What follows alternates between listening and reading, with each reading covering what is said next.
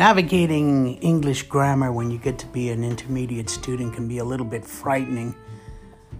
A lot of people don't even want to speak for fear of making mistakes. But it's not that difficult to figure out how grammar works. It's all a question of looking for patterns. In this podcast, we're going to explore the different rules of English grammar and find out how to discover these patterns. Welcome to English in Your Face, a podcast for the intermediate and advanced English student and also for teachers as well. My name is Peter Mandaracina, and I will be your host.